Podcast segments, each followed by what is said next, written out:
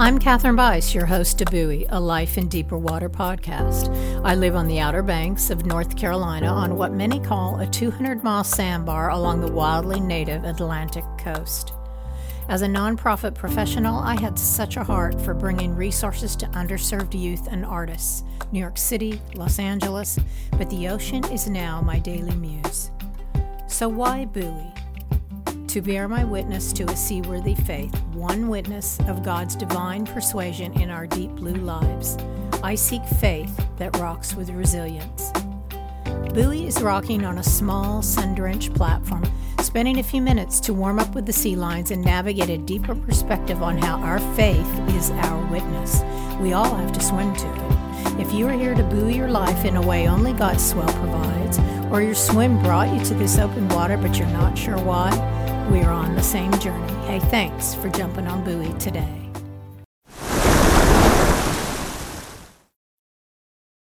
Welcome to Buoy, a Life in Deeper Water podcast, episode 43 Sailing with My Son, part two of an open water journey, My Spirit Sail. Hello, human. If you're not coming to this buoy from episode 42, my son is on the Transpac 2023 return crew for a boat christened Good Energy. This means he is on the crew sailing the boat back to California. Transpac is a biannual sailing race from California to Hawaii and one of the world's oldest and longest open ocean races. This is his first major crossing. He left on Saturday, July 15 from Hawaii. By the time episode 43 goes live, he may be making his final approach or beginning to anticipate it. They are traveling at the speed of God knots. And this is a journey of 2,225 miles and a mother's heart. At the halfway point, he posted, Today we hit the halfway point as the crow flies with a celebratory beer from the captain and navigator to all the crew, and the ceremonial cutting of the entry bracelet from the Transpac kickoff party, we begin the second leg, which is straighter and faster. I began to take sextant readings this morning, two readings of the sun, and this evening I will take readings of six or seven stars, just as the stars and the horizon are visible at the same time. Starting in the eastern sky, which darkens first, and sweeping west. The almanac and the charts themselves will be done once we return home. My comfort and assurance are grounded in what he shares with me that he does laundry, he fishes my my tuna tacos, and he verbally spars with his captain and navigator, that he's learning so much about all that water. Sending photos with captions like Laundry Day after my ship ended at 5 a.m. I'm number 10. I hang my gear inside out sometimes when it didn't rain so it can air out. This is sailor culture. I love feeling like I'm part of his experience. And descriptions like this We just tacked to the east and now are motoring directly into the wind. The mainsail is up, but the second forward sail, the jib, which is the name of our navigator as well, is down and lashed to the deck. Or there's debris in the water in this part of the ocean. I was just sitting on the bow and found my first direct prayer request to God. I asked. Then a little wooden cross floated by. And now we have wind. This doesn't happen. We're flying out of the Pacific high this morning. Incredible. When I asked about buoys, we only saw buoys leaving Hawaii. Green is going, and red is returning. The sailor reference is RRR, red right return. And then there's the stuff from within. I'm emailing you my draft, which is his storyline as of today, starting to have all the elements. I responded, I'm so grateful to have this experience with you. God's nature is in every one of my moments. I don't always connect as I should. This is an amazing moment for me. My heart is sailing. My heart is trusting in your experience because you are actually doing it. That's a window into transcendence, what we do together to be closer to God. I am beside my earthly self, so happy. Then I said, I am off to sleepy Sleepyland, sail on, sailor boy. He responded with this writing sketch, which I did not see until morning. and I did not see this coming.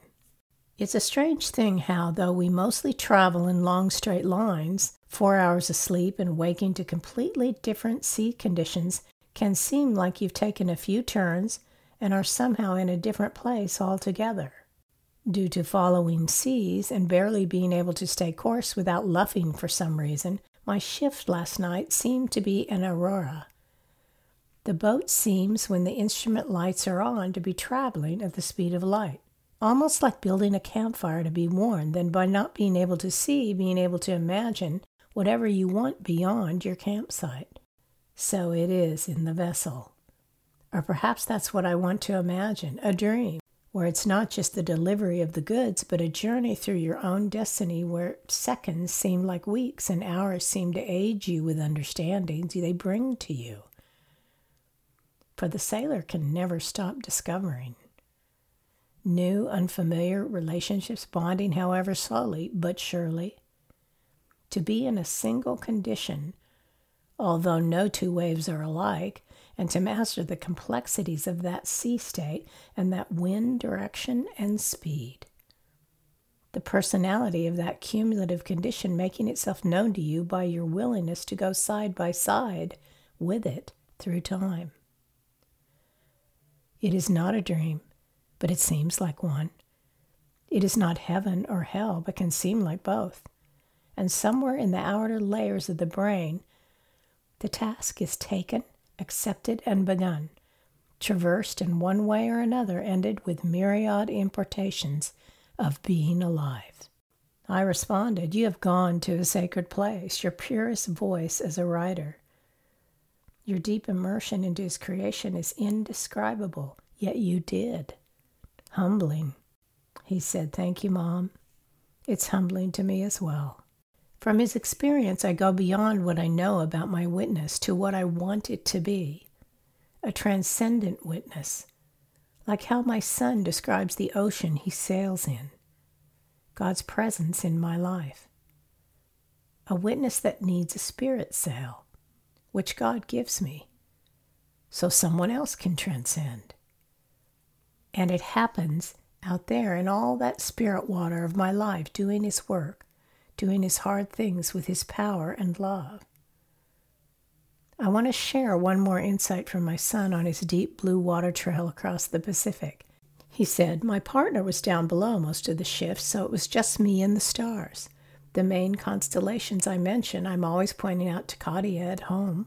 And last night they were directly beside me, and I felt very at home. Picture what he sees as he describes it. The moon casts a shadow of me I will never reach the end of. Unlike the night in which it shines, tonight the stars and skies are mine. Many times the nighttime tries to hold my hand, yet it is lonely. Off the port mast I sail by Markab east by north. To my port beam lay Ursula Major, Minor, and Cassiopeia, as if out my front door.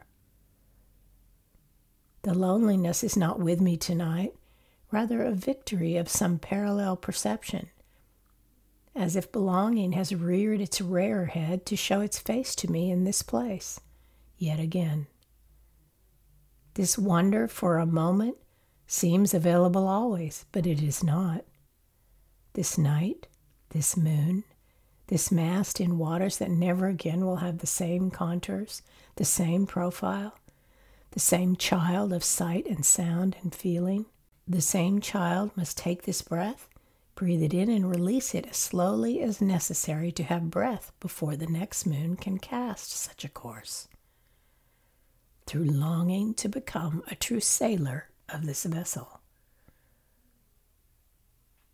I can't unpack all this here, but it is about being a child of God seeking our fullest potential and it reflects what all that water and wind is teaching him in a no soul stone unturned kind of way. A soul stone. He paused that conversation with, Pretty soon, Ma, we'll be all growed up. This is a journey of 2,225 miles and a mother's heart.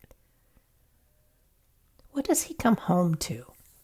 his life, the daily details of it, the relationships in it, his boat, rethinking his course, a salty sea story he began on this, his first major crossing, an experience to anchor how he has changed through God's transforming nature. Where has my spirit sail taken me? At 3 a.m. Saturday morning, July 22nd, I woke up thinking two words out there. I had pretty much done that every night since he set sail waking up to a startled realization in the anxious hours of the night that he is out there in all that water, followed by prayer for his safety and well being physically and spiritually. But this time it was for me, like I've come to knowing what it will take, and I have a more intense desire to be out there with God, to be deeply immersed in His presence to deepen my time alone with God. So my life can be deeply immersed in His will, His power, and His plan. It is His ocean. I am convicted. Psalm 145:18 says, "The Lord is near to all who call on him, to all who call on him in truth." Time alone with God has a seaworthy grip on my heart like never before. In video footage of Good Energy making its way across the Pacific, I noticed a banner on it that says, Live Beyond Land. To me, that is when we realize our spiritual swim is longer than we had charted, and the water is deeper. We commit to an attentive heart that goes where God goes. The challenges are constantly changing. It is a place beyond sure footing, and we rarely come to shore like the albatross, who has the longest life of any wild bird. I read about a Laysan albatross called Wisdom, who is likely as old as 71. Researchers banded her in 1956, and scientists estimate that she was five years old when the band was placed. What a wise old bird, flying over all that water for so many years and our journey's albatross, bringing good luck to good energy early on when my son first took the helm. Yet the ancient mariner got it wrong. So many get the journey wrong and end up with a dead albatross of regret hanging around their necks. Human nature, left to itself, is brutal. I couldn't ask for a more timely experience on Buoy, my Witness 99 journey. My witness will be saltier. Knowing land is approaching and a daily life without this journey returned to, I don't want land legs, I want sea legs. God says I can have them. That I can, as my son says, chase the edge of my shadow in the night That's good energy to God energy. So I turn my spirit sail toward my next crossing with a simple prayer Heavenly Father, fill my spirit sail, steer my will, and turn it toward your sea. Take me to, take me through uncharted waters. Bring my life eye to eye with the albatross so we can soar together. Let my nights be illuminated by your faith. Start my days with your sun rising, both of them. Bless me with a life beyond land. Sustain my heart in the squalls of being out there with you, Lord. Anchor me in open water. In Jesus' name I pray. His grace, my gratitude. See you on the buoy.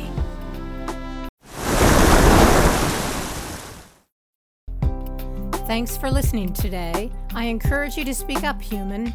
If Buoy brings value to you, take a moment to share it with someone. Write a quick review so we reach more seekers. Comment, ask questions. You can find me at kathrynbise.com and Buoy Catherine B on Instagram. Buoy is a Life in Deeper Water podcast.